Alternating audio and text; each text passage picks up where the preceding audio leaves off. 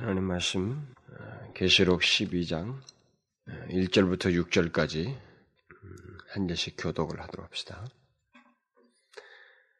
하늘에 큰 이적이 보이니 해를 입은 한 여자가 있는데 그 발 아래는 달이 있고 그 머리에는 열두 별의 멜루관을 썼더라. 이 여자가 애를 베어 해산하게 되매 아파서 애를 써 부르짖는지라. 하늘에 또 다른 이적이 보이니 보라 한 큰 붉은 용이 있어 머리가 일곱이요 뿔이 열이라. 그 여러 머리에 일곱 멸류관이 있는데 그 꼬리가 하늘 별 3분의 1을 걸어다가 땅에 던지더니 용이 해산하는 여자 앞에서 그가 해산하면 그 아이를 삼키고자 하더니 여자가 아들을 낳으니 이는 장차 철장으로 만국을 다스릴 남자라 그 아이를 하나님 앞과 그 보좌 앞으로 올려가더라. 이 여자가 광야 도망함에 거기서 1260일 동안 저를 양육하여 하나님이 예비하신 곳이 있더라. 아, 우리는 지난 시간에 어, 일곱 나팔, 그 일곱 나팔의 그 마지막 부분을 살펴보았죠. 아, 이제 어, 여기 12장부터 이제 오늘부터는 어, 이미 제가 앞에서 한번 언급을 했습니다. 10장 1절부터 그 11장 13절까지 그 내용을 살피면서 언급했던 특별히 그 11장 초반에 어, 11장 1절부터 13절 내용에서 특별히 언급했던 그 마흔 두달 있잖아요. 마흔 두 달. 그 예수님의 초림부터 재림까지 기간에 교회와 관련해서 있게 되는 이제 그 많은 일들, 특별히 이제 아, 그 11장은 어, 주로 그 증거와 관련해서 얘기를 했는데 여기서는 영적인 전쟁 싸움과의 관련 속에서 이제 12장부터 어, 나오는데 어, 상당히 흥미진진합니다. 모든 내용들이요. 일반적으로 사람들은 10장 1절부터 그 11장 13절까지의 그 내용과의 연관성 때문에 여기 12장부터 14장이 그것의 그 삽입의 연속이다 이렇게 말을 합니다. 그런데 또 어떤 사람은 깊은 연관은 있지만 그 강조점에서 두드러지게 차이가 있기 때문에 별도의 삽입으로 보아야 한다. 뭐 이렇게 합니다. 그래서 어쨌든 지금 우리가 일곱 나팔 어, 그런 그런 내용이 있고 심판 시리즈가 전개되는 가운데서 일곱 대접이 뒤에서 나오게 됩니다만 이제 15장부터 그 사이에 어떤 내용들이 이게 어, 삽입돼서 이렇게 나오고 있는데 뭐 연결된 삽입이냐 뭐 따로 분리된 삽입이냐는 것은 뭐 우리에게 별로 중요한 것 같지는 않습니다. 어쨌든 그런 내용들을 주장을 합니다. 그래서 그 내용의 어떤 차이를 말을 하는 사람들은 그 앞에 그 10장, 11장에서는 그 특별히 11장에서는 교회의 증거에 강조점을 뒀죠. 교회의 증거에 주로 강조점을 두었습니다. 그 42달 동안에 42달의 그 내용 속에 주로 교회의 증거와 관련된 내용들이 나왔었는데 음, 여기 이제 12장부터 14장까지는 특별히 12장부터 그 13장이 특별히 두드러지게 그런 내용이 나옵니다만 교회의 영적 전투와 관련해서 아주 영적인 전투에 대한 그 핵심적인 내용들이 여기 총망라되어 있습니다. 그래서 그런 강조점의 차이가 있기 때문에 뭐 조금 다르게 구분해야 된다 이렇게 말합니다. 그래서 심지어 또 어떤 주석가는 여기 12장부터 14장의 내용을 또 다른 삽입으로 봐야 된다고 말하면서 여기 사이에서 일곱 개의 문단을 뽑아요. 그러니까 지금까지 계속적으로 우리가 일곱인 일곱 나팔, 또 뒤에서 일곱 재앙을, 아니, 일곱 대접으로 가죠. 그 사이에 또 여기 삽입의 이 내용이 일곱의 어떤 일곱 가지 중간 계시를 말함으로써 또 다른 환상을 일곱 가지 중간 계시 속에서 어떤 어, 전투적인 영적인 교, 이, 이 세상에서 마운드 달 동안에는 교회의 어떤 형편들을 말하는 일곱 가지 중간 계시다. 뭐 이렇게까지 말하기도 합니다. 가만히 보면은 뭐 일곱 개 단락으로 나눠졌어요. 나눠져 있어가지고 그럴, 그럴 듯해 보이기도 합니다. 어쨌든 어, 내용을 설명하는 데는 뭐 그렇게 나눠서 설명해도 뭐 유용할 것 같습니다. 자, 어쨌든 지금부터 그 살피게 될 12장부터 14장의 내용은 어, 10장 1절부터 그 11장 13절까지의 그 내용과 깊은 영광을 어, 어, 가지고 있으면서 예, 마지막 재앙이 그, 예, 그 뒤에서 나오는 대접 심판이죠. 예, 그 최후의 재앙입니다. 마지막 재앙이 소개되기 이전에 이 세상에서 그 42달 동안에 증거 사역을 하는 그리스도의 교회가 겪게 되는 치열한 고난. 예, 그 기간 동안에 있게 되는 교회가 겪게 되는 고난과 영적인 싸움에 대해서 어, 주로 말을 해주고 있습니다. 그래서 굉장히 우리에게 시사성이 큰 내용들이에요. 여기 나와 있는 내용들이 12장부터 14장의 내용이. 자, 먼저 오늘 본문을 그 상세히 이제 들어가기 전에 예, 먼저 그 첫 달락을 살피려고 하는데 들어가기 전에 먼저 그 12장부터 14장을 조금 잠깐만 이렇게 특별히 그 12장과 13장을 잠깐만 개관을 하도록 하십시다. 왜냐하면 제가 계속적으로 이렇게 새로운 단락에 앞에서 했어도 또 새로운 또 단락으로 들어갈 때는 단락에 대해서 전체적인 개관을 간단간단히 언급을 하고 함으로써 제가 여러분들에게 이해를 좀 더 갖기 위해서입니다. 항상 그렇게 문맥 속에서 봐야지, 봐야만이 어, 내용을 그나마 우리가 그 문맥을 연결지어서 연상을 하고 거의 계속 예, 염두에 두는 가운데서 이 오늘 살펴보는 본문을 자꾸 봐야 되니까 예, 그래서 제가 이것을 반복하는 거예요. 여러분들에게 자꾸 이렇게 뒤에 한 단락으로 나눠지면 그 단락의 전체에 대한 그 내용을 여러분들에게 자꾸 소개를 하는 것입니다. 아, 여기 그 12장부터 14장을 여러분들 중에 혹시 그 읽어서 기억하는 사람들은 어, 뭐 금방 알겠습니다만은 이 큰 단락은 표면상으로는 교회가 이 세상에서 영적인 싸움을 하는 내용을 주로 다루고 있습니다. 그래서 교회와 세상 사이에 영적인 싸움을 예, 다 다루고 있는데, 근데 그 이면에 더 깊은 내용들을 같이 어, 병행적으로 말해주고 있습니다. 그러니까 그 배후의 싸움이 있다는 거죠. 더 큰 싸움이 그 배후에 있다는 거예요. 그러니까 하늘에서의 싸움을 말을 해주고 있습니다. 그 사단과 그의 권세들이 하나님과 그의 권세에 대항하여 싸우는 싸움을 상세하게 다루고 있습니다. 그러니까 우리가 예, 여기 이 계시를 통해서 눈을 하나 팍 뜨는 거예요. 여러분들이 뭐 대충 지금까지 많은 이런 내용들이 영적인 싸움이다 뭐다 이런 것들 많이 알았겠지만은 가장 적나라합니다. 성경 전체 속에서 이 영적인 싸움에서 가장 적나라하고 상세한 내용이 여기 이 부분이에요. 여기서 지금 그걸 다 말해주고 있습니다.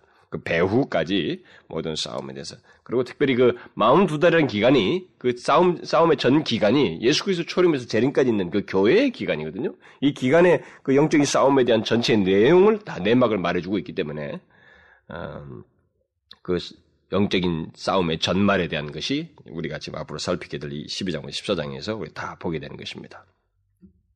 그래서 교회가 이 세상에서 고난을 받는 그 이유, 배경, 그리고 그 과정이 어떠한지를 다 말을 해주고 있습니다. 그래서 여러분들이 그것을 알고 있습니까? 왜, 왜 교회가 이 세상에서 고난을 받고 있는지, 그리고 그 배우가 무엇인지 말이죠. 그 배우가, 배우의 어떤 싸움이 있는지, 그리고 그 싸움이 언제까지 계속되는지, 왜 이 같은 비밀을 지금 이 주님께서 이 사도 요한을 통해서 우리에게 계시해 주고 있는지 1세기 성도로부터 이 세상을 그리스도를 믿고 따르는 사람들에게 왜 이 계시를 말해 주고 있는지 우리는 이 계시의 모든 내용뿐만 아니라 그것을 넘어서서 이런 이런 계시를 우리에게 주어서 그를 믿는 자들에게 알게 하시고 어, 결국 목적하시고 의도하시는 그런 내용까지 우리는 곁들여서 생각하고 유익을 동시에 얻어야 됩니다. 일반적으로 많은 사람들이 그 영적인 싸움을 생각할 때 대단히 피상적으로 생각하지만 오늘 본문은 어, 일단은 이런 상징적인 내용을 통해서 아주 정확하게 얘기하고 있습니다. 이게 얼마나 치열한 싸움인지를 정확하게 얘기해 주고 있어요. 그래서 이 계시록을 통해서 우리가 이 예수를 믿는 데 있어서 어, 예수를 믿고 따르는 데 있어서 어, 자기 자신의 그 신앙의 어떤 삶의 여정이라고 하는 것을 안이하게 생각하고 이 세상적인 시각이 우리가 우리는 이 세상을 바라볼 때 이 상황들을 파악하고 분석하고 이게 이해하는 데 있어서 판단하는 데 있어서 굉장히 자연적으로 본능적으로 이 세상적인 그 이 시각을 가지고 있거든요. 그것에 대해서 이 계시는 우리에게 고쳐주고 있어요. 바른 시각을 가지고 이 세상을 바라보라는 거죠. 우리가 눈으로 보는 것을 훨씬 넘어서는 더 중요한 그 이 계시의 내용을 통해서 시각을 가지고 우리가 이 세대 속에서 어, 바른 시각을 가진 것에 따른 바른 태도로 삶을 살고 신앙생활을 해야 된다는 것입니다. 바른 시각을 갖지 못하면 또 바른 신앙생활도 할 수가 없거든요. 예, 그, 그 문제에 대해서 이 계시를 통해서 우리에게 말을 해주고 있는 것입니다. 그래서 여기 12장부터 14장은 사실상 창세기부터 나타난 영적인 싸움의 모든 전말을 다 설명해 주고 있습니다. 예, 그리고 그 싸움이 마침내 어떻게 그 결말이 나게 되는지 그 내용들을 또 다 말해주고 있어요. 요한계시록 전체 내용이 이 세상에서 고난받는 교회를 위해서 더 구체적으로 말하면 고난받는 우리 그리스도인들 위해서 쓴 것이라고 하는 것을 이미 제가 여러 차례 얘기를 했습니다. 그런데 그 바로 그 내용이 예, 예, 그 집중적으로 언급되고 있는 부분이 바로 이 부분이에요. 그래서 결국은 이 부분이 이 세상에서 고난받는 교회의 어떤 실상만을 말하는 것이 아니고 그것을 말함으로써 이 시대를 살아가는 그리스도인들로 하여금 교회로 하여금 무엇인가 답을 주고 용기를 주고 위로를 주기 위해서이기 때문에 우리는 여기서 그냥 마치 퍼즐을 풀듯이 어떤 재밌는 얘기로만 볼 게 아니고 어떤 현상으로서만 볼 게 아니고 이런 깨달음을 통해서 우리에게 주는 분명한 위로 그리고 용기를 얻어야 되는 것입니다. 어? 격려를 받아야 되는 것이죠. 그래서 이런 진리를 통해서 분명히 이 세상에서 신앙생활하는 우리의 시각과 태도에 있어서 차이를 가져와야 되는 거예요. 그래서 오늘 예수 믿는 사람들 중에는 너무 해이하고 말이죠. 진짜 너무 해이하다고 생각될 정도 그런 모습이 있거든요. 그래서 어쩌면은 이 요한계시록 이, 이 설명, 이 강의에 나갈 때 한 가지 그 이렇게 아쉬움이 있어요. 그 아쉬움이란 게 뭐냐면 이 현장을 우리 현장으로 이렇게 해, 전달하려고 하니까 이 설명은 내용은 다 설명이 할 수가 있겠는데 이 설명을 좀 더 처절하게 느낄 수 있는 배경 설정이 안 돼 있어요 이 시대. 그게 뭡니까? 핍박이 없어요 핍박. 핍박이라는 배경 설정이 안 돼 있기 때문에 이 내용이 오늘날 시대 사람들에게 별로 그렇게 다가가질 않아요. 최소한 일제 시대만 해도 이 내용은 상당히 피부감이 피부감이 다가왔습니다. 이게 안 되는 거예요. 그래서 존 메가드 목사가 그 자기 교회를 보면서 자기 교회 성도들을 보면서 1세대들과 지금 3세대 사이에 자기 교회 초기에서부터 지금까지 3세대 사이에 그 차이가 있다는 거예요. 1세대는 그래도 뭔가 주님을 믿는 신앙과의 어떤 싸움이라고 하는 것을 알았는데 3세대는 그걸 모른다는 거예요. 그래서 어떤 진리를 말해도 배경 설정이 안 돼 있으니까 널널하다는 거죠. 감동도 적고 이해 폭도 깊지가 않고 대단히 모든 진리를 선택적으로 이해하려고 한다는 거예요. 이게 우리의 현실입니다. 오늘 하나님의 진리를 아무리 말을 하려고 해도 사람들이 배경이 설정이 안 돼 있어요. 또 공감이 이 계시에 여기 전달되는 우리 기록된 전달하려고 하는 이 메시지의 배경이 일단 형성이 안 돼 있어 가지고 이 진리를 다 현대판에 현대의 어떤 시각과 이 배경 속에서 이해를 해 가지고 자기 나름대로 해석을 해서 주님을 섬기려고 하는 이런 일들이 있다는. 그러니까 너무 아니한 거예요. 그리고 너무 물질주의적이고 모든 진리를 물질적으로만 생각해서 그리고 자기 중심적이고 그리고 이 뭡니까 상대주의적인 개념을 가지고 하나님의 진리를 어, 요즘은 저는 제가 언젠가도 여러분 계시록 설명하면서 전반부에서 그런 얘기를 했습니다만 예수님이 오시기 전에 사단이 가장 강력하게 쓸 수 있는 무기가 무엇일까? 그것은 진리를 왜곡시키는 거거든요. 진리를 어떤 식으로 왜곡시킬까? 여기 디모데서나 모든 선생님분 그때도 거짓 교사들에서 진리를 왜곡시키는 사람들이 있어가지고 그것을 착착착 명확하게 사도들이 지적을 해서 구분해서 나오기도 하고 막 가르쳐 줬는데 갈수록 물론 계시록이 그것을 암시를 하고 있습니다만 어떤 식으로 진리를 왜곡시킬까? 제가 흘러가는 이 방향을 가만히 보니까요. 교회 역사의 이렇게 신학의 발전을 가만히 보니까 뭐 자유주의 신학이다, 뭐 이성 우위적인 신학이다, 뭐다 하는데 좀 더 세분화되는 것 같습니다. 이제는 종교다원주다 이런 식으로 나가는 것이 결국은 그게 맞춰지고 있어요. 그게 뭐냐면은 상대화하는 것입니다. 기독교 진리를 상대화하는 거예요. 이게 사단이 써먹는 아주 특수 전략 같습니다. 제가 볼 때는. 어, 어느 정도 심각하냐면요. 노골적으로 이 뭐 종교다원주의처럼 기독교나 불교나 뭐 이게 똑같다. 그 중에 하나이다. 무슨 이렇게 그렇게 말하는 것은 아주 그냥 드러난 현실이고 개신교 안에서 소위 복음적이다고 하는 사람들 사이에서 우리끼리도 상대화시키고 있습니다. 뭐 이 말씀만 옳으냐? 아 이렇게 믿어도 되잖아. 우리끼리 서로 상대화하고 견제하고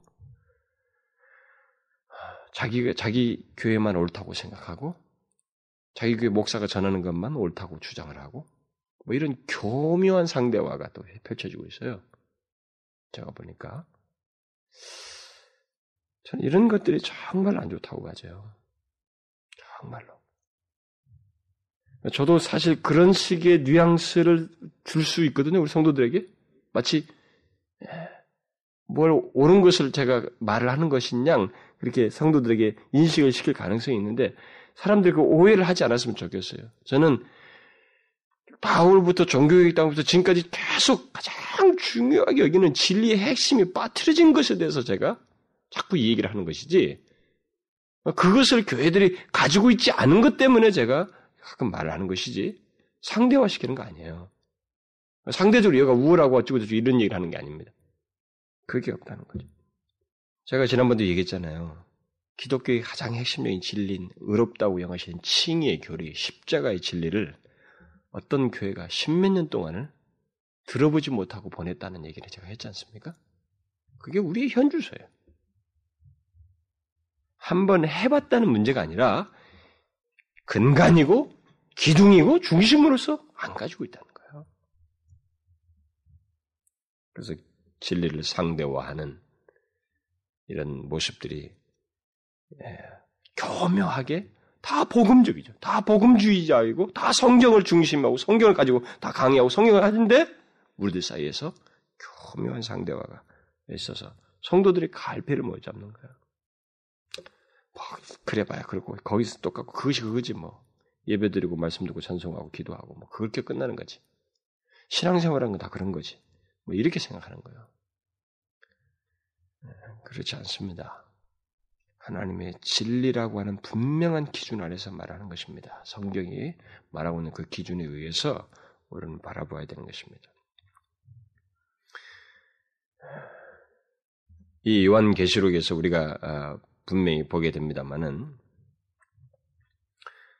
이 세상에서 그 고난받는 교회를 위해서, 그 고난받는 우리 그리스도인들을 위해서 이것을 씀으로써 분명히 차이를 주려고 그러니까 그들로 하여금 그 어떤 위기 속에서 처절한 위기 속에서도 그 신앙의 견고함을 갖도록 하기 위해서 그 의도를 우리에게 가지고 주었어요. 그런데 이 의도가 아무리 힘써서 외쳐도 사람들이 별로 감동을 못 느끼는 우리들의 이 배경 설정이 다르기 때문에 제가 볼 때 참 어렸을 때만 제가 어렸을 때만 해도 말이야 어떤 여자분들이 옛날엔 요즘 단발이 없습니다만 옛날에 이게 여자들이 다 여자들의 그 긴 머리가 옛날엔 여자의 그것이었어요. 그랬잖아요. 그냥 가위로 머리를 교목하게 싹둑싹둑 잘랐는데도 교회를 왔던 그런 사람들 제가 봤단 말이에요. 그렇게 심지어 멍 들어 가지고 교회도 온 사람도 봤단 말이에요. 어? 두들기 패는 거예요. 못 가게. 그 나이 드신 아니 이게 어떤 여자분들. 근데 그런 최소한 그런 핍박을 겨우 제가 볼 때 20년 전이에요. 어? 그, 그러면서도 그러니까 모든 진리가 막 이게 새록새록 말이 확 자기에게 피부감 게 다가왔는데 요즘은 배경 설정이 안 돼 있어가지고 이 진리를 자꾸 상대화하거나 이렇게 막 이렇게, 그냥 너무 가볍게 듣고 이러다 보니까 이 진리가 의미 있게 전달이 안 되는 것이 오늘 이 시대의 큰 아주 참 맹점이다. 이 진리를 전달하려는데도 가장 크게 문제. 그러니까 그것부터 워밍업을 해야 될 상황이에요. 그런데 뭐 그 경험을 안 해봤으니 뭐 알 게 뭡니까? 경험을 안 해봤으니까. 뭐 그런 걸 못 느끼고 있는데. 어쨌든 여러분 과 저는 그것을 잘 기억하고 이 본문을 드려야 됩니다. 여기서 이런 모든 내용들이 위로를 주는데 이게 위로를 그냥 우리 현재 상황에서 그냥 야, 너네 잘하면 돼. 이게 아니라 어떤 배경을 가지고 있어요. 하나님을 믿는 것에 대해서 분명한 적대를 느끼고 그 적대를 피부적으로 느끼는 상황 속에서 견고하게 신앙을 지키며 격려하고 용기를 주고 답을 주기 위해서 이런 내용을 썼다고 하는 것을 기억하고 그런 의도를 우리가 캐치해야 됩니다. 유익을 그런 유익을 얻는 어, 말씀이 되어야 된다 이 말입니다. 어쨌든 여기 12장부터 14장의 그 내용은 어, 사단이 분명 막강한 힘 힘과 어떤 권세를 가지고 활동을 하고 있지만 그래서 지상에서 성도들에게 상당한 위협을 주고 있지만 그것은 그가 승리했기 때문이 아니고 그것은 그가 승리했기 때문이 아니고 그가 패배해서 자기의 때가 얼마 남지 않음으로 인해서 발악하는 것이라고 하는 것을 말해주고 있습니다. 나중에 가면 다음 다음 시간 같은 보면 나와요. 다 나오거든 여기에 뒤에서 그 내용들이 나와요. 이게 뭐 승리했기 때문에 교회를 향해서 핍박하는 게 아니에요 지금 이게. 여기 12장과 13장 여기 내용을 다 보게 되면 교회를 향해서 이렇게 막 강한 힘을 가지고 막 대적을 하는데 이게 승리해서가 아니라 패배로 인한 발악이에요. 패배로 인한 발악이라고 하는 것을 말해주고 있습니다.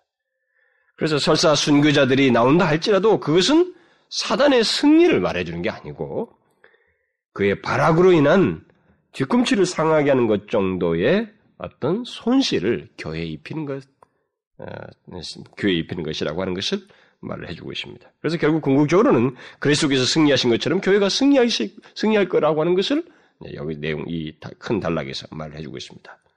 물론 그리스도께서 다시 오실 때까지 사단의 발악은 계속될 것입니다. 오히려 더욱 마치 심해지는 듯한 그런 인상을 줄 수 있습니다. 그러나 그것은 승리를 위한 것이 아니고 패배로 인한 뒤풀이요 자신의 최후가 임박해온 것을 알고 행하는 발악이라고 하는 것을 이 12장부터 14장 사이에서 말해주고 있어요. 그러니까 아주 놀라운 전망을 주는 가르쳐 주는 것입니다. 1세기 당시에 이런 메시지를 줬다고 하는 것은 큰 충격이에요, 여러분. 왜냐하면 1세기 당시에는 사단이 승리한다고 단정지었지 사단이 이렇게 패배로 인한 뒤풀이라고 생각을 못한 상황이거든요. 너무 막강하니까. 너무 막강한 현실이었으니까. 그런데 그 사실을 이 계시를 통해서 말해주고 있는 거예요. 그러니까 우리가 그런 이해를 동일한 맥락의 이해를 가져야 되는 것입니다. 그래서 이제 우리가 앞으로 살피게 될 그 내용 속에서는 이 사단과 그의 세력에 대한 그 세 가지 묘사가 나옵니다. 이제 음, 상세히 들어가기 전에 제가 먼저 이것이 나올 거니까 오늘도 조금 나오니까 먼저 말을 해야만이 왜냐하면 그들의 대적이 있기 때문에 어, 혼돌하지 않겠어 먼저 말해주는 게 좋을 것 같은데 오늘 그 본문에 그 나오는 그 12장 1절 같은 데에서는 그 사단과 그의 세력으로 세 묘사 중에 하나가 첫 번째 오늘 본문에 나오는데 머리가 일곱이고 뿔이 열 개인 붉은 용으로 묘사된 어떤 실체가 나옵니다. 이것은 지금 사단입니다. 그리고 이제 그 13장 1절부터 2절에 나오는 또 머리가 일곱이고 뿔이 열 개인 바다에서 나오는 짐승이 있습니다. 바다에서 나오는 짐승이에요.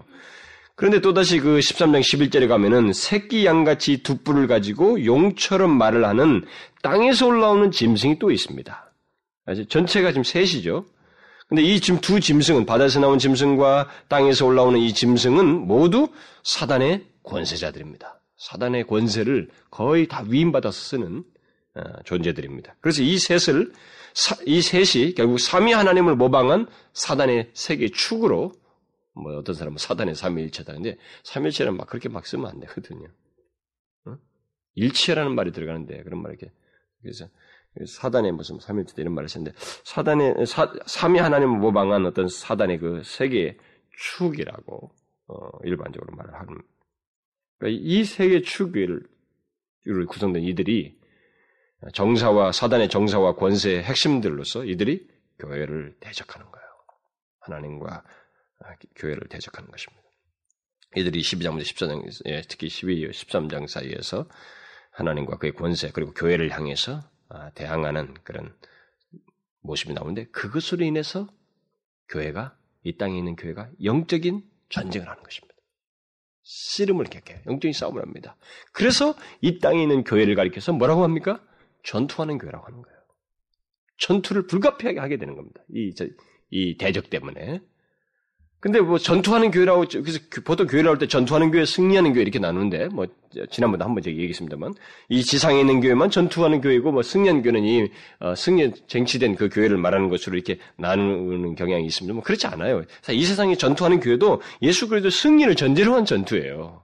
그러니까 승리한 교회로서의 그 전투를 얘기합니다. 근데 그 어떤 특성상 전투하는 성격이 강하기 때문에 이 지상의 교회를 전투하는 교회다 이렇게 말을 하는데 바로 그 이유와 내막이 오늘 여기 내용에서 12장, 13장에서 다 나오게 됩니다. 자, 그러면 이제 그 내용, 이 전체 내용 중에서 이 새로운 단락의 큰 내용 중에서 첫 번째 본문, 오늘 읽은 본문을 어, 살펴보도록 합시다.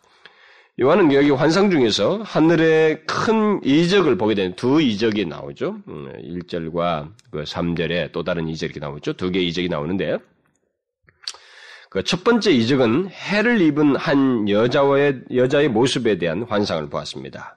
여기서 뭐 하늘은 공중입니다. 어떤 공중을 가리키는 것인데 어, 여기서 또 이적이라고 하는 것은 어, 떤 지시적인 의미를 갖는 이, 여기서 나오는 이적의 이 단어는 헬란 말은 한 세 가지 어떤 의미가 있어요. 이것이 그냥 뭐 어떤 우리가 뭐 초자인데 그게 아니고 어떤 지시적인 의미로서 뭘 보여주는 나타내기 위한 그 표적이 표적을 어, 이, 여기는 이적이라고 번역한 것입니다. 어떤 것을 이렇게 보여준 거죠? 어, 드러난 표적 같은 거, 표적처럼 이렇게 보여준 것입니다. 근데 그것이 어떤 모습이냐면 해를 입은 한 여자의 모습이었어요. 그녀는 해로 어, 태양으로 옷을 입고 그 발 아래는 달이 있고 그 머리에는 열두 별의 멜루관을 쓰고 있는 모습이었습니다. 아, 이 모습이 무엇일까? 이 여인의 모습은 무엇을 말할까? 우리는 이 여자가 무엇을 상징하는지를 말하기 앞서서 이 여자에게 그 치장된 것들을 먼저 생각해야 됩니다. 주, 치장된 것을 좀 먼저 주의해서 볼 필요가 있어요. 먼저 이 여자는 태양을 옷으로 입, 입었다 이렇게 말을 하고 있습니다. 이것은 어, 이 여자가 그 얼마나 찬란하고 영광스러운 자인지를 이렇게 나타내주고 있는 것입니다. 여러분 뭐 이, 이, 어떤 존재 입은 것을 볼 때 태양으로 옷 입는 것만큼 더 찬란하고 영광 아름답고 영광스러운 게 어디 있겠어요? 어? 최고지 모든 것에서 네, 그렇게 묘사되고 있어요. 또 달이 그 발에 그발 아래 있다는 말은 이것은 그녀의 권세를 말해주는 것입니다. 어떤 사람은 이것이 밤에도 여전한 그녀의 어떤 존귀한 모습을 말하는 것이다. 뭐 이렇게 말을 하는데 어쨌든 이 여인의 그, 그 권세와 어떤 특별한 위치, 그 아름다움을 말하는 것은 분명합니다. 그리고 열두 별의 그 멜루관을 어, 머리에 쓰고 있다고 했는데 이것은 그녀가 왕적인 지위를 가지고 있다고 하는 것을 시사해 주는 것입니다. 자, 그러면 이와 같이 영광스럽고 아름답고 그리고 권세를 가지고 있는 그리고 왕적인 지위를 가진 이 여인은 누구를 말하는 것인가? 무엇을 말하는 것인가? 여기서 중요한 단서는 하나님의 택한 백성들을 들을 그 시사하는 그 열둘이라는 숫자의 사용입니다. 여기 열두 별의 그 멜루가는 열두 지파를 연상케 하는 것을 하나님의 택한 백성을 말해줍니다. 그리고 뒤에 계속 전개되는 내용을 이제 고려해 보면은 이 그 찬란한 이 아름다움 가지고 있는 이 여인은 아, 바로 하나님의 교회를 말합니다. 교회를 말해요. 뒤에 가서 더 상세히 나와요. 근데 오늘은 이렇게 한꺼번에 12장, 13장을 한꺼번에 쫙 하면 더 좋은데 부득불 길기 때문에 나눌 수밖에 없기 때문에 우선 이렇게 더 상세한 설명 뒤에 가서도 하기로 하고 어떤 주석가는 여기 여인의 모습을 다음과 같은 말로 표현을 했어요.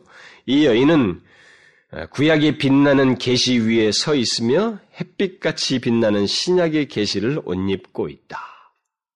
교회를 말하는데 바로 신약의 구약의 계시와 신약의 계시로 이렇게 뭉쳐진 어떤 실체를 얘기해 주고 있는 것입니다. 참 좋은 묘사예요. 결국 교회가 이 여자의 발 아래 있는 달, 곧 구약의 빛나는 계시 위에서 햇빛같이 빛나는 신약의 계시로 옷을 입고 있다. 뭐 이런 얘기예요. 어쨌든 이 환상은 영광스럽고 찬란한 그 그런 어떤 그런 것들을 시사하는 해와 달과 별이 그 이 연의 아름다운 그 영광스러움을 다 나타내는 뭐 그런 것들로 지금 여기서 치장되어 있는 걸 보여주고 있습니다. 그래서 결국 교회의 영광스러움을 나타내주고 있어요.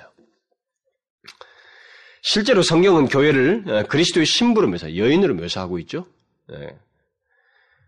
어, 그래서 특별히 그 그리스도의 신부로 묘사를 하면서 주님의 사랑을 받고 그의 피로 말미암아 흠이나 주름 잡힌 것이 없이 거룩하고 티가 없이 한마디로 말해서 영광스러운 존재로서 정결하고 거룩하게 들어져야 할 것으로 말을 하고 있습니다. 또 교회가 주님이 가지신 권세를 받아서 멜루관을 쓰고 그와 함께 다스리게 될 것을 성경은 말하고 있죠. 이런 모든 내용과 맞물려서 보게 될 때 교회는 이 본문에서 지금 이 묘사되고 있는 그림으로 환상으로 나타난 이 여인에게 치장된 그 모습이 시사하는 것처럼 교회는 그처럼 아름답고 영광스럽다는 거죠. 하나님의 눈에서 하나님의 시각에서 본 교회는 그가 하나님께서 계획하신 교회의 모습이란 바로 그런 실체라는 거죠. 영광스럽고 찬란하다는 거예요. 우리가 이것을 알아야 됩니다. 제가 우리 사실 감사하게도 우리가 주일 난예배 교회에 대해서 계속 설교를 하고 있습니다만은 교회가 얼마나 영광스러운지 알아야 돼요. 물론 교회라고 해서 이 지상교회, 지교회 여기서 막 지죽박죽인 막 이런 모습도 싸우고 뭐 이런 견해 차이 있는 거 말고 하나님의 택한 백성들로 그리스도를 머리로 한큰 교회 구원받는 백성들이 하나가 되어서 그들 형성되어 있는 있잖아요. 그 교회를 얘기하는 거예요. 그러니까 진실을 택한 받는 그의 백성들에게 속한 자들 있잖아요. 어, 그리스도께 속한 자들. 바로 이 교회의 영광스러움과 아름다움을 얘기하는 것입니다. 그리스도께 속한 자들이 결국 그렇게 아름답고 아, 존귀하다는 거죠. 음? 네, 그것을 시사해 주는 것입니다. 우리가 교회에 대해서 바로 이런 생각을 해야 돼요.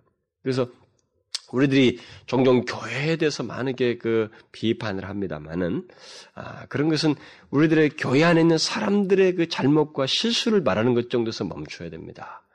교회가 바로 그리스도와 연관되어 있고 그리스도 자신을 결국 나타내는 것으로 그리스도의 머리 그 머리와 몸으로서 말을 하고 있기 때문에 우리가 교회를 함부로 많은 세상 사람들 앞에서 이렇게 비, 비 판을 하고 그냥 늘어놓기만 하게 될 때는 이게 하나님께 우리가 어떻게 해요?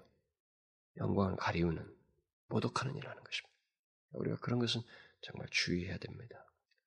그리스도인들 사이에서 우리가 기도하기 위해서 자극이기 위해서 그런 것을 말하는 정도는 아, 인간의 그 교회 안에 있는 그리스도인들의 문제를 말하는 것 정도는 있을 법하겠습니다만 교회는 영광스러운 것입니다.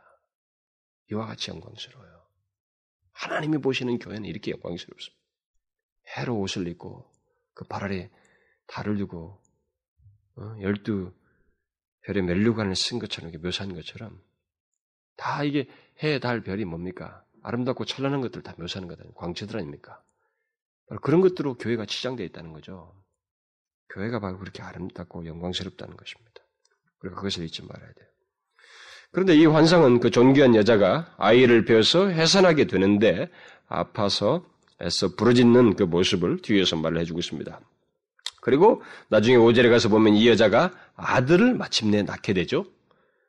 그리고 그, 그는 장차 그 나, 낳게 된 그 아이는 장차 철장으로 만국을 다스릴 남자다 이렇게 말하고 있습니다. 여기서 이 아이는 누구일까? 누굽니까? 철장으로 만국을 다스릴 남자란 바로 예수 그리스도를 말하는 것입니다. 메시아 예수 그리스도를 말하는 것입니다.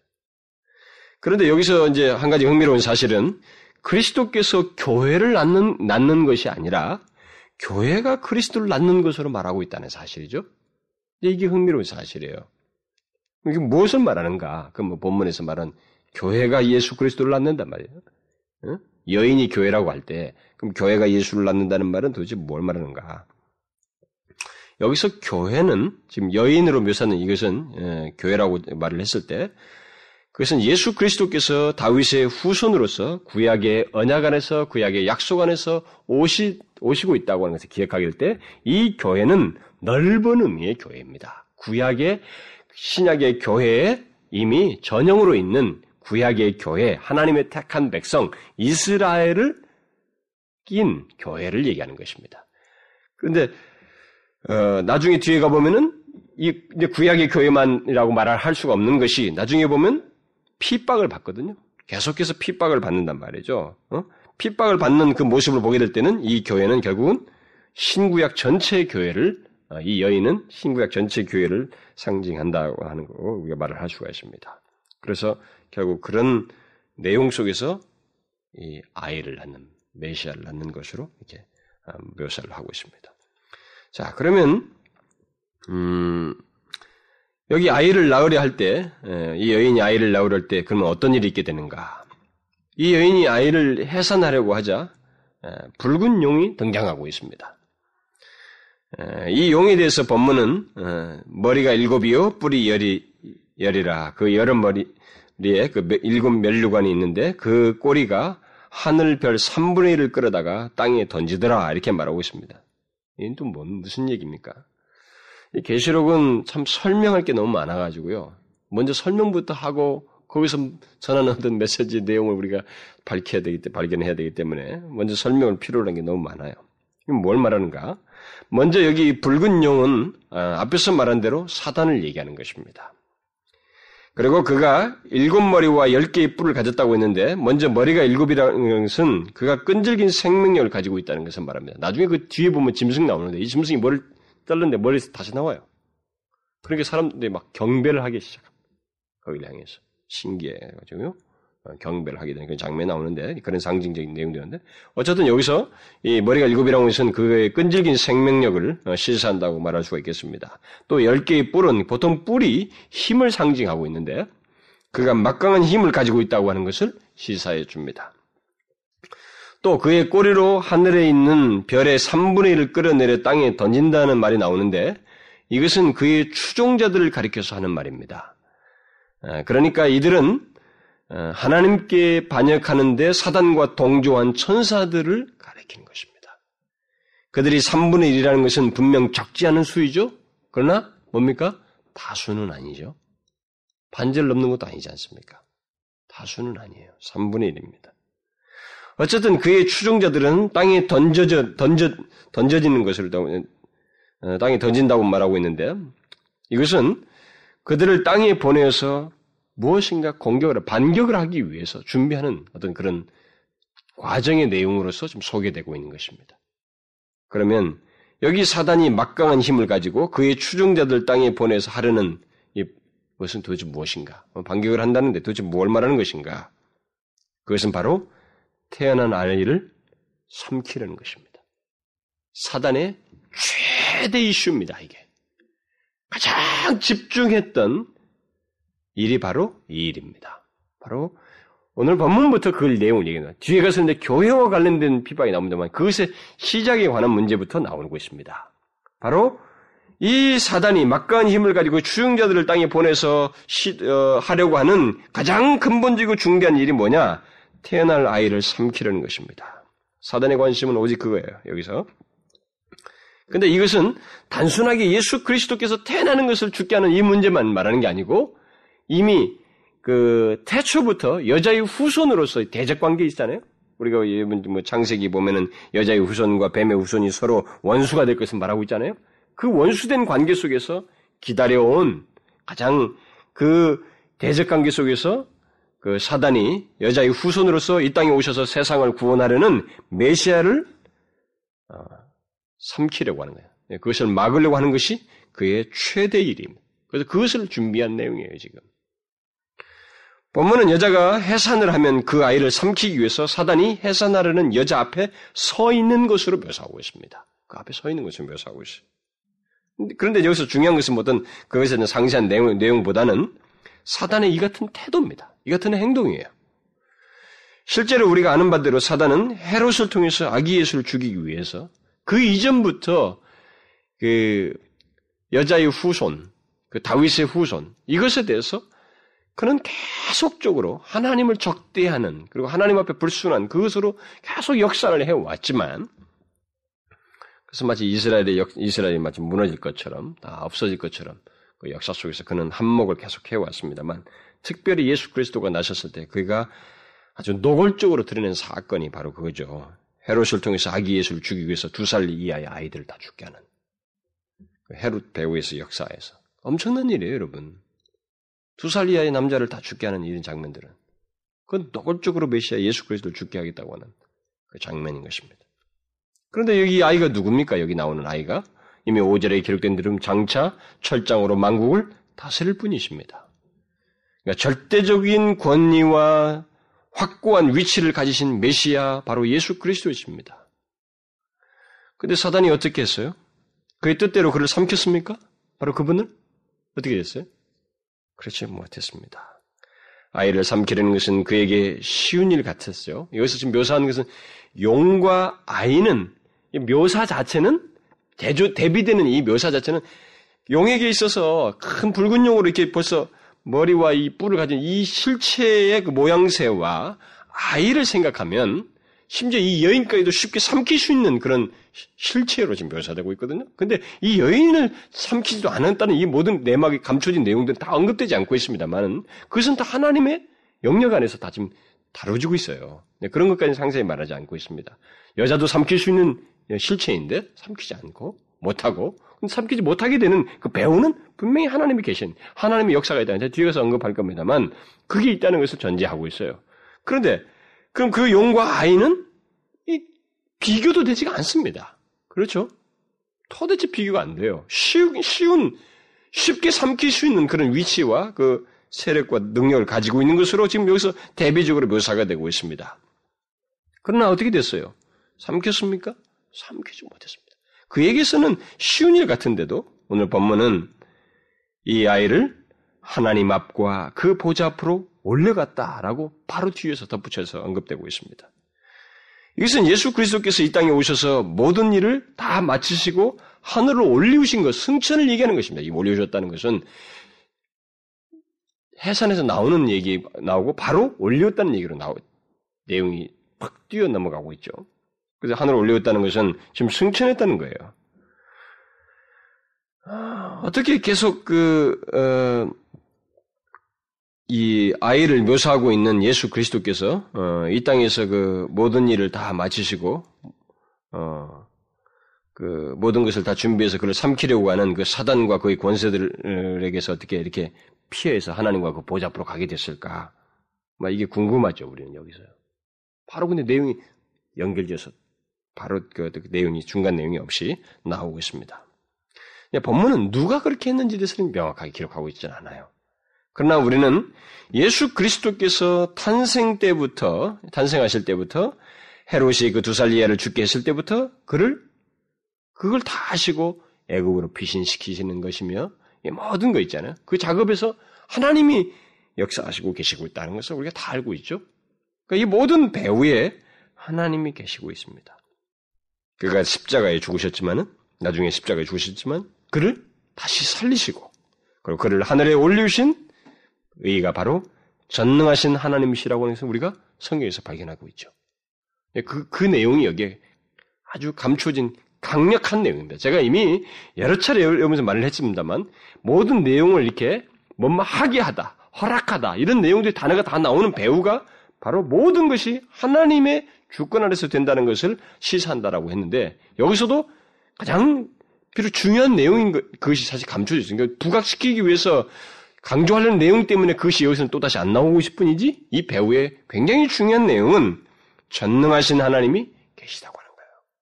전능하신 하나님. 하나님께서 모든 것을 주관하시고 그의 능력으로 그 모든 일을 행하시고 있다고 하는 것을 우리가 여기서 볼 수가 있습니다. 실제로 바울이 에베소서 1장에서 그렇게 말하잖아요. 그 능력이 곧 하나님의 능력이 그리스도 안에서 역사하사 죽은 자들 가운데서 그를 다시 살리시고 하늘에서 자기의 오른편에 앉히사 모든 정사와 권세와 능력과 주관하는 자와 이 세상뿐 아니라 오는 세상에 일컫는 모든 이름 위에 뛰어나게 하시고 또 만물을 그 발 아래에 복종하게 하시고 그를 만물 위에 교회의 머리로 주셨느니라. 여기서 계속적으로 말하는 것이 하나님의 능력이 살리시고 앉히시고 계속 이렇게 되죠. 복종하게 하시고 뛰어나게 하시고 머리로 주셨느니라. 모든 여기에 육신을 입고 오시기 때문에 예수 그리스도께서 인성 때문에 불가피하게 일어나는 일들이거든요. 근데 거기에 반드시 죽음을 맛보는 그 자리인데 그 모든 것에 하나님의 능력이 살리시고 그를 결국 이렇게 높이셨다, 승천케 하셨다고 하는 것을 이미 에베소서 말을 하고 있죠. 그러니까 이 배우의 지금 내용이 바로 뛰어 넘어갔습니다만은 그렇게 된 배우가 누구냐라고 할 때는 하나님이시다고 하는 것은 하나님 아버지시라고 하는 것을 우리가 금방 알 수가 있습니다.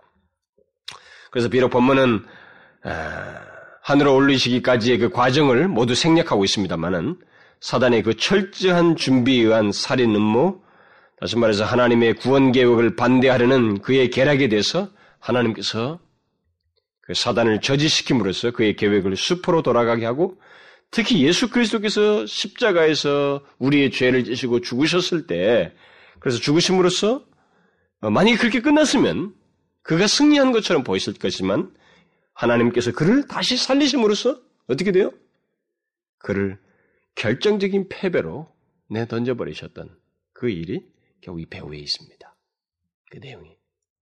그래서 사단은 죽음의 권세를 진 자 아닙니까? 죽음의 권세로 인간의 그 몸을 입은 자들에게 왕노릇하는 그 존재인데 그가 그의 죽음의 권세로 인성을 입으신 예수 그리스도를 이기자고, 이기려고 했지만은 하나님께서 그를 보호하시고 십자가에서 죽으신 이후에 다시 살리심으로써 다시 말하면 부활을 통해서 그의 권세로부터 예수 그리스도를 보호하셨을 뿐만 아니라 반대로 사단에게 결정적인 패배를 안겨주었어. 더욱이 하나님은 사단의 그 방법과 계략이 이 세상의 역사를 주도할 수 없다고 하는 사실을 이 장면을 통해서 분명히 보여준 것입니다. 무슨 말인지 알겠어요? 자기는 모든 방법과 계략을 다 가지고 최대의 준비를 통해서 이 세상의 역사와 구원의 역사를 자를 수 있는 그런 의지를 가지고 시도를 했지만 그의 방법과 계략으로 이 세상의 역사를 주도할 수 없다고 하는 것을 전능하신 하나님께서 개입하셔서 그리스도를 다시 살리심으로써 그리고 그에게 아, 승리케 하심으로써 그렇게 할 수 없다고 하는 것을 분명히 보여준 것입니다. 그래서 본문은 어, 이 아이가 하나님 앞으로 그 올려갔다 하나님 앞으로 올려갔다라고만 말하지 않냐고 하나님 앞과 그 보좌 앞으로라는 말을 덧붙이고 있어요. 이런 말을 왜 붙여요? 하나님 앞으로 보좌 앞이라면 또 왜 붙입니까? 이것은 우리 앞에서부터 보았던 것처럼 하나님의 보좌는 하나님의 주권을 얘기합니다. 응? 중요한 것을 시사하는 거죠. 그러니까 이 세상의 모든 역사와 구원 계획이 하나님의 보좌로부터 그의 주권으로부터 있게 된다고 하는 것을 여기서 탁 시사하는 거예요. 말해주는 것입니다. 이것은 사단이 이 세상에서 아무리 크게 힘을 발휘한다 할지라도 그가 쓰는 모든 방법은 하나님의 주권을 넘어서지 못한다는 것입니다. 무슨 말인지 알겠어요? 1세기 성도들에게 이것은 굉장히 중요한 겁니다. 제가 앞에서도 주권에 대한 내용을 여러 차례 언급을 했습니다만 굉장히 중요한 내용이에요. 왜냐면은 사단의 권세가 이 세상을 통해서 드러나는 것이 너무 절대적이었고, 그리고 역사는 꼭 그렇게만 갈 거라고 생각이 됐다고. 이 로마가 지배하는 방식대로 역사는 가고 말 것인 것처럼 보였다고요. 1세기 성도들에게 최소한 이 계시록을 쓸 당시 90년대 당시에서의 로마의 장례는 캄캄한 장례예요. 응? 콘스탄티노에서 뭐 300년대에 무슨 기독교 국가로 바뀌는 뭐 이런 일이 있을 거라는 것은 상상조차도 못하는 그런 시기 있거든요.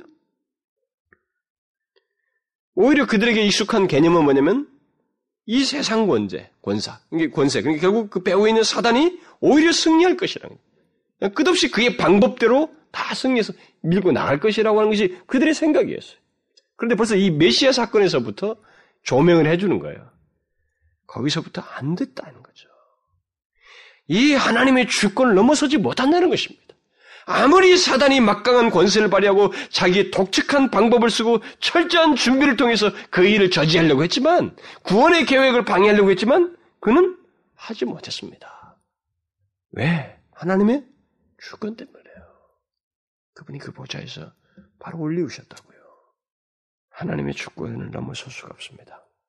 이것을 알고 예수를 믿는 것이 얼마나 우리 1세기 성도들이 얼마나 큰 힘이 됐겠어요? 이 계시가 1세기 성도들이 아까 제가 말했죠. 배경 설정이 딱 돼 있는 사람들이거든요. 얼마나 이게 감동 있게 와닿겠습니까? 오늘날 우리들에게는 하나님의 주권 얘기하면은 뭐 잘 되는가, 이 나라가 어떻게 될까, 경제가 어떻게 될 것인가, 뭐, 이 정도나 생각할지 모르겠어요. 처절하게 생명이 오가는 문제와 우리의 모든 인류 역사의 종말과 이 교회의 종말과 나의 생명이 오가는 이런 문제 속에서 주권을 얘기하는 것이 아니라 뭐이 사칸다의 소스죠. 그냥 부차적인 어떤 내용으로서 주권을 이해하기가 쉽상인데 이 사람들에게는 이게 너무 큰 감동적인 내용이에요, 사실상. 하나님의 주권을 넘어서지 못한다는 것입니다. 사단이. 설사 이 세상 사람들이 사단의 방법에 요동을 하고 이끌리고 현혹되어 살아간, 살아가기는 하지만 또 심지어 예수 믿는 사람들조차도 하나님의 주권을 기억지 않고 일시적으로 아, 현혹되는 일이 있지만은 사단의 방법과 능력 발휘는 우리가 믿는 하나님, 그 전능하신 하나님의 주권을 넘어서지 못합니다. 우리가 이것을 알아야 됩니다. 그러니까 그가 이 세상을 향해서 쓰는 모든 방법과 계략은 어디까지나 하나님의 주권 아래서예요. 제한되어 있습니다. 그리고 나중에 뒤에 가서 보게 됩니다만 자기의 운명이 다가온 것으로 인해서 제한적으로 발악하는 어, 그런 힘발이에요. 그래서 우리는 이 하나님의 주권을 항상 기억해야 됩니다. 그래서 여러분이 기독교 신앙생활 하면서 하나님의 주권을 이해하는 것만큼 그것을 우리가 사무치게 이해하는 것만큼 그리고 그것을 신뢰함으로 삶을 살아가는 것만큼 위로가 되는 것도 없어요. 정말 엄청난 것입니다. 엄청난 내용을 주죠, 우리에게. 신앙의 삶에 생기를 주고요. 용기와 담대함을 갖게 하고요. 모든 면에서 우리는 지치지 아니하고 새로운 시각을 바라보고 이 세상을 분명히 바르게 이해할 수 있는 큰 안목을 갖게 되는 것입니다. 그래서 우리는 잊지 말아야 됩니다. 우리에겐 이 세상 역사에 그 세상 역사와 우리의 구원에 대한 그 절대적인 주권을 가지신 하나님, 전능하신 하나님이 계시다고 하는 것을 우리는 잊지 말아야 됩니다. 하나님의 주권적인 보좌가 바로 우리를 위해서 엄연히 있다고 하는 사실을 기억하면서 살아야 됩니다. 이 환상의 내용 속에서 예수 그리스도의 탄생과 승천 사이의 내용은 내용을 모두 생략한 것은 여기서 지금 강조하려는 것은 예수 그리스도가 아니에요. 지금 그렇기 때문에 그래요. 지금 교회예요, 교회. 교회가 지금 강조하려는 것이기 때문에 그래서 주로 교회에 대한 내용이잖아요. 그것 때문에 거기에 대해서는 여기서 좀더 상세히 말할 문제가 아니어서 바로 주권적인 내용 속에서 교회를 보호하시는 예수 하나님 그걸 지금 얘기하는 것입니다. 그래서 어쨌든 사단은 예수 그리스도를 삼키려고 만반의 준비를 하고 애를 썼지만은 모두 실패했습니다. 예수 그리스도는 결국 승천하심으로써 그를 믿는 자들에게? 어떤 전망을 줬습니까? 너희도 그렇게 된다는 거죠. 하나님이 교회를 위하시는 하나님이 계시고 그의 보호자가 있기 때문에 그의 주권에 의해서 그를 믿는 너희 또한 그렇게 된다고 하는 사실을 전망을 주는 거죠. 소망을 주는 거죠. 그래서 하나님께서는 어떻게 자기의 뜻과 목적을 이루시는지 그의 절대적인 주권을 이것을 통해서 우리에게 분명히 보여주고 있습니다. 우리는 이것을 기억하고 예수 그리스도를 위하려다가 실패한 사단의 그 이후의 발악, 다시 말해서 예수 그리스도 대신 그의 교회를 없애기 위해서 온갖 방법을 써서 핍박을 하고 잔해하려고 하는 그의 발악에 대해서 바른 이해를 가질 필요가 있어요.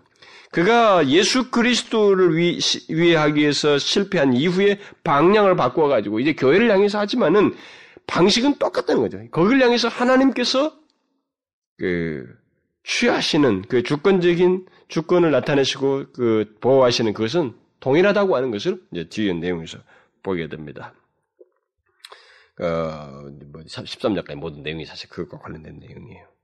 그래서 사단은 이제 예수 그리스도 대신 이제 예수 그리스도께 대한 실패로 인해서 그 대신에 그의 교회를 타겟으로 인해서 온갖 괴기를 발휘하면서 핍박을 감행합니다. 그래서 그는 처음부터 교회를 없이 하려고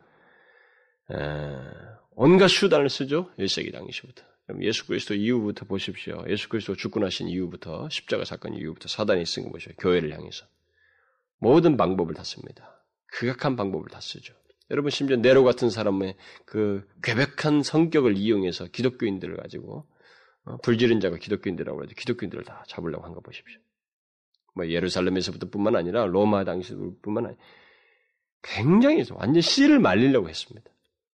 물론 그 이후에도 씨를 말리 예수 믿는 씨를 말리기 위해서 그 시도했던 것은 뭐 한두 군데가 아니었죠. 역사가 검증되면서 많이 있었지 않습니까? 그게 다 사단의 계속되는 이제 타겟을 바꿔가지고 취한 그의 행동인 것입니다. 그래서 오늘 본문 6절은 바로 그것을 바로 그런 사단의 역, 그 행동을 예상을 하고 하나님께서 교회를 위해서 취하시는 행동이 무엇인지를 묘사를 해주고 있습니다. 하나님께서 그 여자의 피할 곳을 예비하시고 그곳에서 그녀를 양육하시는 일을 하신다고 하는 놀라운 사실을 말해주고 있습니다. 그 여자가 광야로 도망함에 거기서 1260일 동안 저를 양육하기 위해서 하나님의 예비하신 것이더라. 여기 1260일은 앞에서 말한 42달, 예수 그리스도 초림에서부터 재림까지를 말하는 동일한 기간이죠. 우리는 여기서 하나님이 이 여인의 피난처뿐만 아니라 양육하게 여기서 먹이신다는 거거든요. 그러니까 식량도 준비해 주셨다는 사실을 보게 됩니다. 이것은 하나님께서 예수 그리스도를 보호하셨던 것과 마찬가지로 그 교회를 보호하신다는 사실을 말을 해주는 것입니다. 하나님은 비록 광야이지만 그가 예비하신 곳에 교회를 두고 있다고 하는 것을 이 여인을 두고 있다고 하는 것을 우리가 염두에 둬야 됩니다. 무슨 말인지 알겠죠? 하나님이 예비한 곳에 교회가 있습니다. 처하고 있습니다. 그것을 우리가 염두에 둬야 돼요. 거기에 교회를 두시고 먹을 것을 공급을 하시고 있습니다. 양육하신다는 것이 먹이신다는 거거든요. 그렇게 하면서 보호를 하고 있는 것입니다. 1260일 기간. 다시 말하면 예수 그리스도 출현부터 재림까지면서 어, 앞에서 11장에서 말한 것처럼 두 증인이 예언하는 기간이요. 더 정확하게 말하면 이 교회가 이 세상의 구원을 위해서 복음을 증거하기를 마치기까지 그 기간 동안 하나님께서 교회를 철저하게 보호하신다고 하는 것을 말해주고 있어요. 놀랍죠, 여러분? 이런 환상을 통해서 이런 계시를 준다는 것이 얼마나 놀랍습니까? 여러분들에게는 하, 아까도 제가 말한 배경 설정이 안 돼가지고 하, 그래 뭐참 참 그 환상도 참 재밌게 해석했다, 재밌게 풀었다. 뭐 이렇게 여러분 생각할지 모르지만 이건 정말 놀라운 얘기예요. 이 사실 자체는 하나님께서 그 교회를 그렇게 예수 그리스도를 보호하셨던 것처럼 보호하신다고 하는 이 사실은 그 기간 내내 마치기까지 이 사실은 우리에게 1세기 성도들에게는 특별히 큰 용기가 되는 말씀이에요. 하나님은 그의 교회를 1260일 기간 동안 교회가 증인의 사역을 마치기까지 보호하십니다. 교회는 사단이 온갖 방법을 써서 핍박을 하고 유혹을 해도 예를 들어서 로마 제국과 같은 어떤 권세를 가지고 교회를 핍박해도 교회는 잔멸되지 않습니다. 제가 몇 차례 얘기했습니다만 잔멸될 수가 없어요. 왜? 하나님께서 여기서 보는 것처럼 보호하시고 있기 때문에 보호하시고 있기 때문에 그렇습니다. 실제로 그렇게 되지 않았어요? 여러분 1세기 당시에 이때 당시에 이 말을 썼는데 이때 당시에 이 배경에서 보면 이때 당시에 잔멸될 것 같았지 않습니까? 요한은 그게 사실 염려가 되고 있었던 사람이었거든요.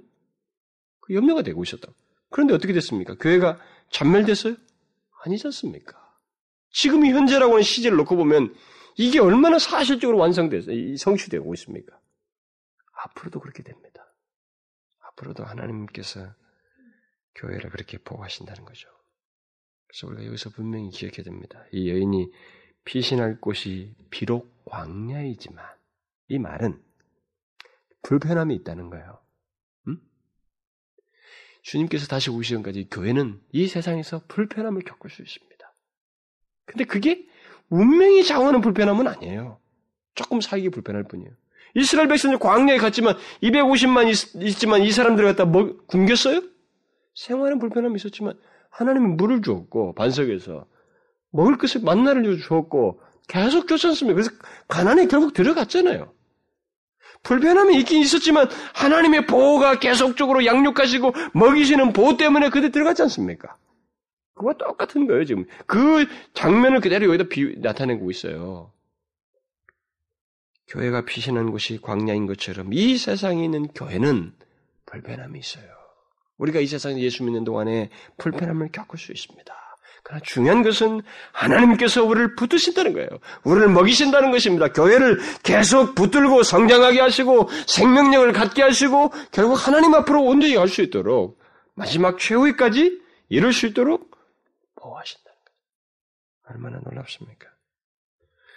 그래서 여기 1260일 기간 동안 교회는 마치 광야에 있는 것 같이 조금은 불편할지 모르지만 그 기간 내내토록 보호하신다고 하는 이 사실을 우리에게 말해줌으로써 1세기 성도들에게 주었던 것처럼 큰그 용기를 주는 거죠. 제가 얘기했습니다만은 이 계시록은 굉장한 위로의 서입니다. 제가 볼 때. 굉장한 위로의 책이에요. 아, 너무너무 위로가 되는 내용들 가득 차 있습니다. 그래서 어떤 사람들은 계시록 하면 아, 이거 복잡한 내용을 아마 다룰 것이 이렇게 생각하지만 이 내용이 얼마나 큰 도전이 됩니까? 용기를 주고. 교회는 잔멸되지 않습니다. 교회는 철저하게 하나님 보호 아래 마지막까지 있을 것입니다. 그래서 예수 그리스도를 믿는 자들은 비록 광야에 피신한 것 같은 이 세상에서 사단의 방해를 받고 많은 대적들로부터 핍박도 받을 수 있고 손상을 입을 수도 있습니다. 그러나 불편함의 문제이지 우리의 운명이 우리의 생명이 좌우되진 않아요. 왜? 하나님의 주권이 있기 때문에 우리를 향한 그의 주권적인 보호가 있기 때문에 그렇습니다. 그것도 1260일 내내 끝까지 그렇게 하신다는 것입니다. 우리가 이것을 기억하고 우리는 그리스도를 증거하는 자로서 이 세상을 살아야 됩니다. 담대하게. 두려워할 것이 없다는 거죠. 충실한 신자로서 이 시대를 살아야 된다는 것입니다.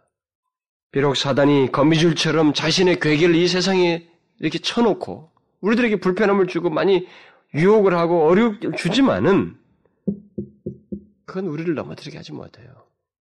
그러니까 그런 것들에 대해서 그건 우리의 의미가 없기 때문에 우리가 사람을 무시하고 그런 거미줄과 같은 어떤 이런 사단의 괴계와 현실에 대해서 동요하지 말고 유혹에 미끄러지 말고 사단의 배후가 있는 것들을 명확하게 보라는 거죠. 아, 이런 현장에 내가 왜 갈 필요가 있는가? 이게 보나마나 배후가 뻔한데 말이지. 내가 왜 여기 왜 가는가? 이 거미줄에 내가 왜 들어가는가? 이게 분별을 하라는 거죠. 이 세상에 짙게 깔려 있는 우리들을 넘어뜨리기 위해서 있는 사단의 이 배후에 대해서 눈을 뜨라는 겁니다. 단순히 이 그림만 이해하는 것이 아니라 현실 속에서 그것을 적용하라는 거죠. 그런 것에 대해서 담대하게 오히려 그리스도를 증거하는 하나님의 주권에 있는 그 백성으로서 백성답게 증거하면서 살라는 것입니다. 주님께서 증인의 사명을 감당하기까지 보하신다고 했으니까 우리는 그 과정 속에 있는 사람들 아닙니까? 증인으로서 살단 말이죠. 두려움 없이 사람과 체제와 환경과 모든 어떤 대적이 두려워하지 않냐고 그리스도의 증인으로 살아야 된다 이 말입니다. 이 시대는 영적으로 불감증 시대라고 그런 말 합니까? 무슨 안전 불감증이란 말 우리나라 씁니까? 제가 볼 때 영적인 면에서 그래요. 둔감한 시대입니다. 아무리 생각해봐도 그렇습니다. 저는 대부분의 사람들이 영적인 싸움을 알지 못하고 살아갑니다. 심지어 그리스도인들마저 영적인 이런 싸움을 알지 못한 채 마치 별로 중요하지 않는 양 이렇게 살아갑니다. 그래서 제가 어디 가서 만약 죄에 대해서 당신은 죄가 무엇인지 아십니까? 이게 질문하면 아주 우습게 알아요. 그것이 뭐 다 알고 있는 것처럼 생각합니다. 제가 죄의 실체를 다 설명하고 나서야 그때서야 조금 충격을 받고 회개를 하는 것 같습니다. 회개할 것이 없는 것처럼 생각해요. 그 죄를 너무 가까이 친구처럼 두고 살아갑니다. 사단의 회방에 대해서 너무 쉽게 생각하는 것입니다. 이 사단의 이 배후에 대해서 말이죠. 이런 영적인 싸움의 문제에서 너무 안이하게 생각하는 거예요. 우리가 영적인 싸움을 알지 못하면 미끄러지고 넘어지게 됩니다. 그것이 그러니까 우리가 정신을 차려야 돼요. 이 이런 계시를 통해서 우리가 사단의 사단 사단의 우리를 향한 어떤 도전과 영적인 싸움에 대해서 이해를 가지고 그가 쳐놓은 거미줄 같은 이런 사단의 괴계들에 대해서 눈을 떠서 담대하게 믿음으로 물리쳐야 돼. 거절하는 용기 있잖아요. 아니, 분별했으면 그것을 내리치는 용기가 있어야죠. 음? 그게 계시를 소유했다고 하는 사람의 장점 아닙니까? 분명히 함정인 것을 알면서도 함정에 빠져들어는 것은 모르는 사람들이나 할 일이지. 우리는 알고 있는 사람들 아니에요. 사단의 공격은 상처를 줍니다, 여러분. 예수를 믿는 사람들도요. 사단의 공격에 빠져서 이게 괴계에 빠져서 넘어지면 상처를 받아요. 상처가 너무 커요. 어떤 사람은 너무 큽니다. 어떤 사람들은 정말로 막 도대체 이 사람 이전과 이후 사이를 분간을 못할 것 같은 정도로 커요. 아니 요동을 크게 해버려요.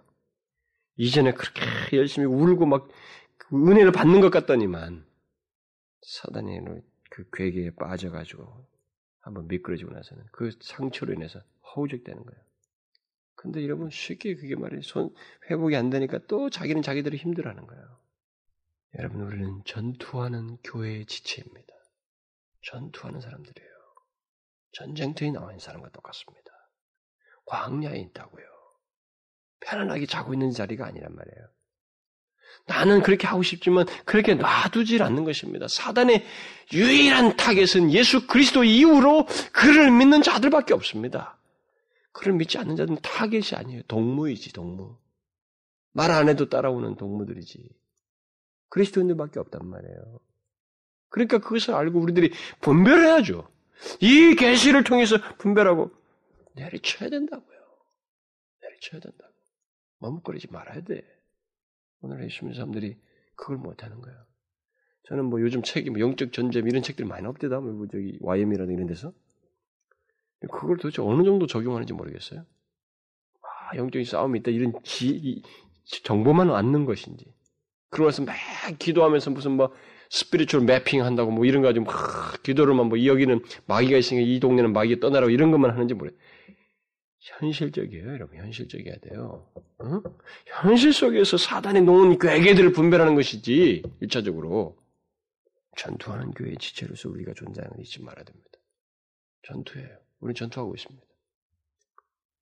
하나님께서 놀라운 계시를 우리에게 공개해 주고 있죠. 야, 너는 지켜진다. 내가 너를 보호한다. 그러니 불편함 있는 광야 속에서 그 기간 동안에 인내하라는 거예요. 전투하면서 인내하라는 거예요. 내가 예비한 곳에 네가 있고 내가 너에게 계속 먹을 것을 준다. 양육한다는 거죠. 지키겠다. 얼마나 놀랍습니까? 근데 예수 그리스도가 보호받는 걸 너무 분명히 봤기 때문에 우리한테는 얼마나 용기가 돼요. 우리도 그렇게 될 것이라는 희망을 분 소망을 분명히 갖지 않습니까? 이 사실 잊지 말고 여러분 분별하고 말이죠. 그 분별된 것에 대해서 담대함을 가져야 됩니다. 기도합시다.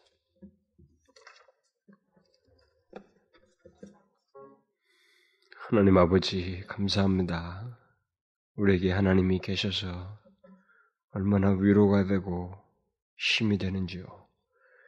우리를 그냥 놔두지 아니하시고 영광스러운 교회의 일원으로 두신 뿐만 아니라 그 교회의 지체로서 전투하면서 살아가는 약간의 불편함이 있지만 주님을 믿는 자요, 주님을 증가하는 자로서 한동안 이 세대를 살 때 우리를 완전하게 지키시고 보호하시는 절대적인 주권자 우리 하나님이 계셔서 너무나 감사하고 위로가 됩니다.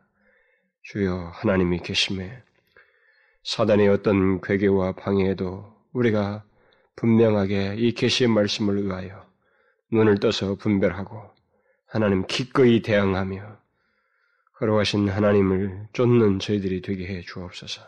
하나님의 뒤를 쫓아서 예수 그리스도께서 그렇게 예수 그리스도를 승천케 하셨던 것처럼 우리에게도 장차 그렇게 하실 것을 믿고 하나님의 그 주권에 대한 신뢰를 가지고 주님을 의지하며 이 세대를 살아가는 저희들 되게 해 주옵소서. 어, 아버지여, 이 세대를 사는 동안 우리가 감당해야 할 복음을 증가하는 증인으로서의 감당해야 할 일들이 있는데 하나님의 주께서 보호하시고 지키시게 하시겠다고 하셨사오니 두려움 없이 그리스도를 전하며 복음을 전하는 저희들이 되게 하여 주옵소서. 사단을 두려워할 것이 아니었고 그는 어디까지나 그리스도의 그 하나님의 주권 아래 있사오니 두려움 없이 우리에게 맡기신 일을 잘 끝까지 감당하는 저희들 되게 주옵소서. 예수 그리스도의 이름으로 기도하옵나이다. 아멘.